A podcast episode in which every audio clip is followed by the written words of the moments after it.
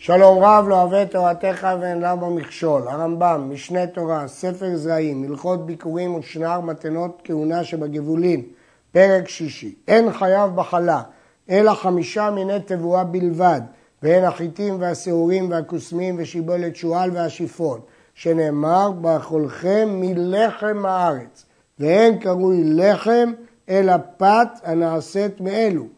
אבל העושה פת אורז או דוחן וכיוצא בהם מן הקטניות, אינם חייבים בחלה כלל. מסביר המרי קורקוס, הדין של לחם נלמד מדין מצה בפסח, והדין של מצה קשור לדין של חמץ. רק דבר שמתחמץ נקרא דגן, נקרא לחם. לכן חמשת מיני דגן הם אלה שנעשים חמץ, הם אלה שנקראים לחם, והם אלה שחייבים בחלה, אבל קטניות אינם חייבים בחלה כלל. הלקט והשכחה והפאה וההפקר ותבואה שלא הביאה שליש, אף על פי שהם פטורים מן התרומה, הרי הם חייבים בחלה. הירושלמי לומד, ובא הלוי כי אין לו חלק ונחלה עמך. החיוב לתת ללוי את המעשרות הוא רק על דבר שאין לו חלק עמך. אבל בהפקר או במתנות עניים שהוא יכול לקחת כמו כל אדם, אין חיוב. אבל זה פטור רק מתרומות ומעשרות. אבל אין פה פטור מחלה. מדוע? כי חיוב חלה הוא בשעת הגלגול, ובשעת הגלגול העיסה כבר שלו, מה אכפת לי שלפני זה הייתה הפקר או מתנות עניים? ולכן הפקר ומתנות עניים חייבים בחלה. וכן תבואה שלא הביאה שליש. הרמב"ם מפרש בפירוש המשנה שלגבי תרומה זה תלוי בעונת המעשרות. אם היא לא הביאה שליש, היא לא חייבת בתרומה. לגבי חלה, כיוון שהיא מחמיצה, מתחמצת, היא דגן והיא חייבת בחלה. וכן, מעשה ראשון שהקדימו בשיבולים, שנתלה תרומתו, אף על פי שיש בו חלק תרומה גדולה. פירוש הדבר, הלוי בא ונטל לעצמו מעשר בשיבולים קודם שהתבואה התחייבה בתרומה גדולה. ואז המעשר הזה פטור מתרומה גדולה, אבל הוא חייב בתרומת מעשר. והלוי נתן תרומת מעשר, אבל אין תרומה גדולה. למרות שבתוך זה מונחת תרומה גדולה, היא חייבת בחלה. ומעשר שני והקדש שנפדו, ומותר העומר, ושתי הלחם ולחם הפנים, כשיפדו כל אותן המטרות, הכל חייבים בחלה. כל הדוגמאות האלה הם קודש, לחם הפנים, שתי הלחם, מותר העומר, מעשר שני והקדש, אבל כיוון שכבר פדו אותם, אז הם כמו כל עיסת חולין אחרת, והם חייבים בחלה. עיסה של מעשר שני בירושלים ועיסת שביעית וספק מדומה חייבים בחלה, אבל המדומה פטור מן החלה. נסביר כל דין בנפרד. עיסה של מעשר שני בירושלים, מותר לאכול מעשר שני בירושלים, אבל נחלקו רבי מאיר ורבי יהודה במשנה. לפי דעת רבי מאיר, חלת מעשר שני פטורה מן החלה, כי הוא סובר שמעשר שני זה ממון גבוה, ורק יש לו רשות לאכול בירושלים. לכן זה לא ראשית הריסותיכם. אבל חכמים חולקים על רבי מאיר. ואומרים שעיסת מעשר שני חייבת בחלה. והגמרא מבארת מפני שמעשר שני לדעתם הוא ממון בעלים, ולכן זה ראשית הריסותיכם וחייבת בחלה. אבל אם כן, נולדת פה קושייה גדולה, שהרי הרמב"ם פסק שמעשר שני ממון גבוה, וכיוון שפסק הרמב"ם שמעשר שני ממון גבוה, כדעת רבי מאיר, אם כן כיצד פה הוא פוסק שמעשר שני בירושלים חייבת מאכילה. הרי הוא פסק בפירוש שזה מעשה ממון גבוה. התשובה היא שלגבי דין חלה מספיק זכות אכילה. כיוון שלפי הרמב"ם יש לו זכות אכילה של החלה הזאת בירושלים, הרי היא נקראת הריסותיכם וחייבת בחלה למרות שהיא ממון גבוה. ולכאורה צריך עיון בהבנת הגמרא כיצד הבין הרמב"ם את הגמרא. הדין השני, עיסת שביעית. דינה כמו עיסת הפקר, שכבר אמרנו שהיא חייבת בחלה. הגמרא בבכורות לומדת מפסוק, מראשית הריסותיכם תיתנו להשם תרומה לדורותיכם. משמע גם בשנת שמיטה. הרמב"ם בפירוש המשנה לומד את זה, ראשית הריסותיכם, כל עיסה שתהיה, יש פה ריבוי. בכל אופן, עיסת שביעית חייבת בחלה. ספק מדומה, מדומה או תערובת של תרומה וחולין. הדין של תערובת כזאת שהיא נאכלת לכהנים בלבד, בגלל חלק התרומה שבה. לכן, המדומה פטור מן החלה, כי הוא כולל חלק של תרומה. אבל אם ספק מדומה, צריך להפריש חלה, כי ייתכן שזה חולי. חלות תודה הוא קיקי נזיר, קורבן תודה טעון חלות. גם נזיר מביא רקיקים. עשה אותם לעצמו פטורים מן החלה. כיוון שהם חלק מן הקורבן, אז הם פטורים ההצעה, הם קודש, הקודש פטור מן החלה. אבל עשה אותם למכור בשוק לנזירים ולמקריבי תודה, לא בשבילו, בשביל אחרים. חייבים בחלה. מדוע? לפי שבדעתו שאם לא תימכר יאכלנה, הוא לא מקדיש. כי אולי לא יהיו כאלה שזקוקים לזה, ואז הוא יאכל את זה. לכן הוא לא הקדיש אותם. כיוון שהוא לא הקדיש אותם, חייבים בחלה. עיסת השותפים והעושה עיסה לרבים, חייבת בחלה. כלומר, אדם מקבל מהרבה אנשים עיסה בשביל לעשות מהם לחם, למרות שלכל אחד אין בה שיעור, כיוון שביחד יש בה שיעור, חייבת בחלה. העושה עיסה מן התבל, שלא הופרשו ממנו תרומות ומעשרות. בין שהקדים חלה לתרומה, בין שהקדים תרומה לחלה, מה שעשה אסור. הוא יכול. כיצד? בעצם הוא היה הדין הרגיל שהוא מפריש תרומה, אבל הוא צריך להפריש פה גם תרומה וגם חלה. איך הוא יפריש גם תרומה וגם חלה? אם החלה הפריש תחילה, לא תאכל עד שיוציא עליה תרומה הוא תרומת מעשר. ואם תרומה הפריש תחילה, לא תאכל עד שיוציא עליה חלה. עכשיו זה תבל, הוא חייב להפריש גם תרומה וגם חלה. אז אם הוא התחיל להפריש תרומה, הוא עוד לא יכול לתת אותה לכהן עד שיפריש ממנה חלה. אם הוא הפריש קודם חלה, הוא לא יכול לתת אותה לאכול עד שיפריש ממנה תרומה, חייב להפריש גם תרומה וגם חלה. עושה עיסה להכיל הפת שלה לבהמה או לחיה פטורה. עיסת הכלבים בזמן שהרועים אוכלים ממנה חייבת בחלה. אם אדם עושה עיסה כדי להכיל את הפת לבהמה או לחיה, זה לא אוכל אדם, אז זה לא נקרא עריסותיכם, זה לא הריסה שלכם, זה לא אוכל אדם. אבל עיסת הכלבים, אם הרועים אוכלים ממנה, בשעת הדחק הרועה גם אוכל מהעיסה הזאת, אז זה ראויה למאכל אדם. מה פירוש עיסת הכלבים? בתלמוד הירושלמי מובאת דעה שזה סוג של עיסה מסוימת, שאופים אותה בשביל כלבים. ויש שם מפרשים שזאת עיסה רגילה, רק שנתכוונו להכין אותה את הכלבים ולא לאדם. עיסת הנוכרי פטורה, כתוב הריסותיכם ולא עיסת הנוכרי. היה ישראל ונוכרי שותפים בעיסה. הרי כתוב הריסותיכם, ופה יש נוכרי. אם היה בחלק ישראל שהוא עיסה חייבת בחלה, הרי זו חייבת. כי על החלק של הישראלי הוא חייבת. אבל מהיכן הוא יפריש את החלה הזאת? אומר הגאון מווילנה, אם הוא יפריש מהעיסה הזו בעצמה, אולי בחלק, בהפרשה יעלה לו דווקא החלק של גוי.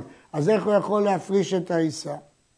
על כן, יש להפריש מחלה אחרת שהוא חייבת בוודאות, או להפריש כמות גדולה כזאת שיהיה גם החלק השייך לו. הרדווז אומר, וכך משמע בשולחן ערוך, שהוא יכול להפריש כרגיל, כי ברור שבתוך מה שהוא ירים זה מעורב, ואם זה מעורב, ודאי שיהיה חלק אחד ששייך לו. נוכרי שהפריש חלה אפילו בארץ ישראל, אינה חלה, אלא מודיעים אותו שאינו צריך ותאכל לזר. ולמה לא חששו לה? הרי בהלכות תרומות אמרנו שחששו אם נוכרי הפריש תרומה. למה לא חששו לה שם העיסה של ישראלי ותלה אותה בגדת גוי כדי לפוטרה? זה חשש שלמדנו בהלכות תרומות. שאולי יהודי ירצה להיפטר מתרומות ויגיד שזה גוי, שאם ירצה ישראל יפטור עצמו ויעשה עיסתו פחות משהוא חלה. בתרומה אין לו דרך להיפטר, אז אנחנו חוששים שהוא יגיד זה של גוי, לכן חייבנו. אבל פה הרי יש לו דרך פשוטה להיפטר, יעשה פחות פחות מכשיעור ואף פעם לא יתחייב שהוא חלה. ולכן אנחנו לא חוששים, ושל גוי היא בכלל לא חלה. המערב קמח חיטים וקמח אורז, ועשה מהן עיסה, אורז פטור מחלה, חיטים חייבים בחלה, הוא ערב את הקמח. אם יש בה טעם דגן, חייבת בחלה, ואם לאו, פטורה. כאן הולכים אחרי הטעם, ללא קשר לרוב או לכמות החיטה בעיסה, הולכים לפי הטעם כמו פשט המשנה במסכת חלה. לכאורה, משמע מכאן, שלא צריך שיעור חיטים. החיטים לא צריך שיהיה בהם שיעור חלה. אם יש טעם של חיטים, אני קורא לכל העיסה הזאת עיסת חיטים. ולמרות שהשיעור חלה נובע מהחיטים והאורז ביחד, לא אכפת לי. כך משמע מהרמב"ם. אולם הרעב"ד, בעקבות הירושלמי, חולק על דברי הרמב"ם, ואומר שלא כפשט המשנה, שחייב שיהיה בחיטים שיעור חלה לבד. הרמב"ם לא הביא. ואם לאו, אם אין בה בכלל טעם דגן, פטורה. אפילו היה שאור חיטים לתוך עיסת אורז, שהשאור הוא המחמץ, אם יש בה טעם דגן, חייבת בחלה, ואם לאו, פטורה. למרות שהשאור בא מעיסה חייבת, בכל אופן זה פוטר מן החלה.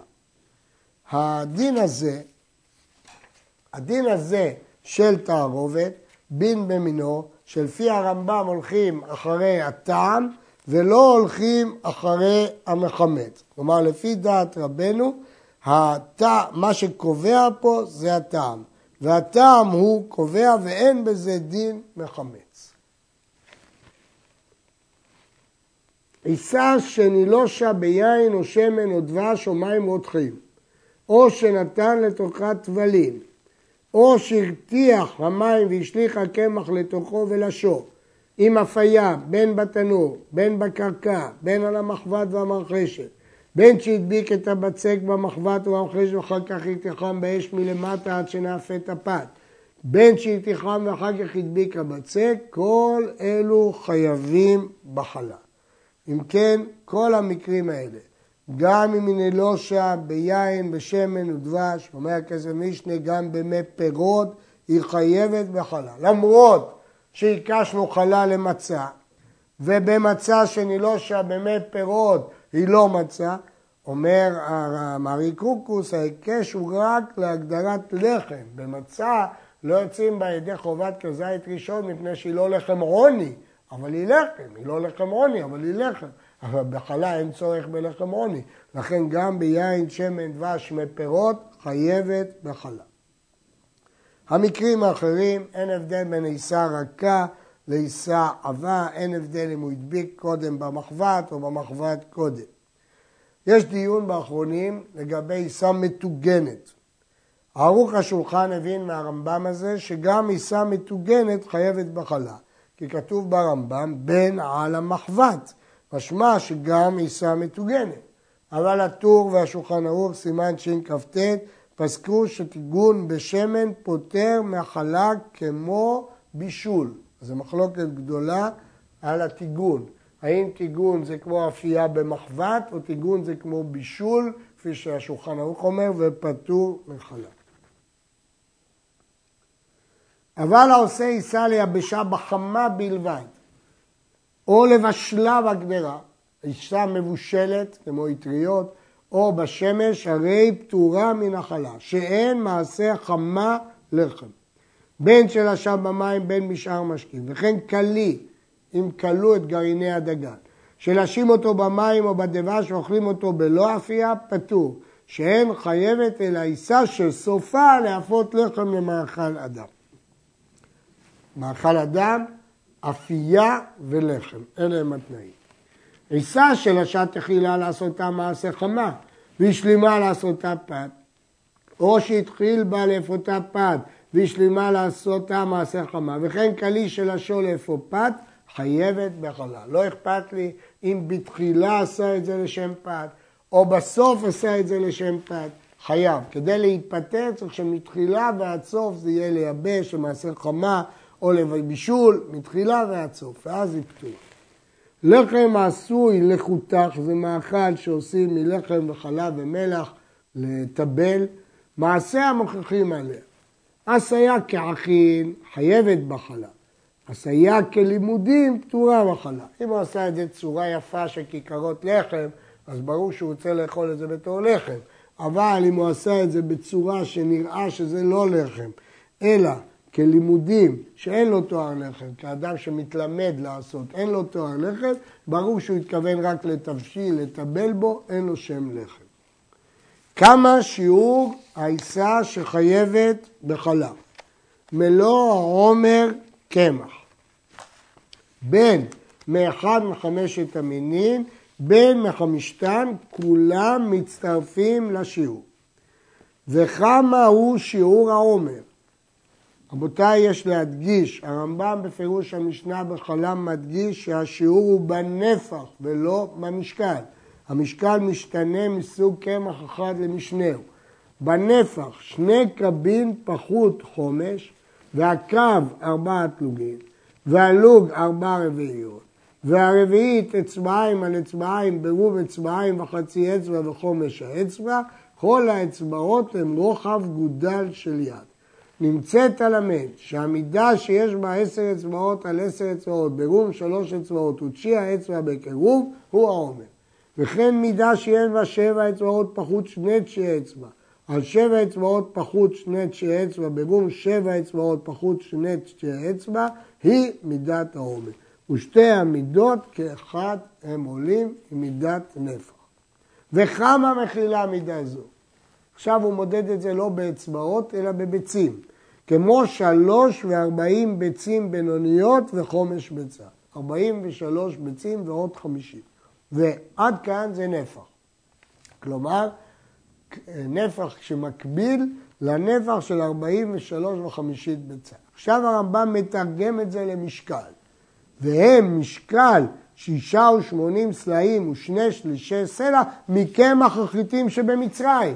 כי כל קמח, הנפח שלו שונה, שהם משקל 500 זוז ו-20 זוז מזוזי מצרים בזמן הזה.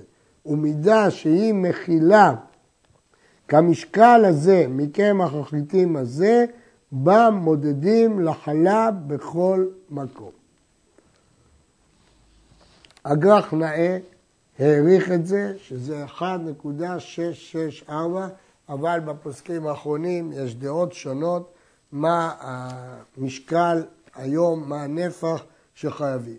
יש אומרים 1.56 קילו קמח, יש אומרים מידות אחרות, לכן אנחנו מחמירים לשני הצדדים. לגבי ברכה מחמירים כמו השיעור הגבוה, לגבי עצם הפרשה כמו, מחמירים כמו שיעור נמוך. אסור לאדם לעשות עיסתו פחות פחות מכשיעור כדי להפרוטה מן החלה.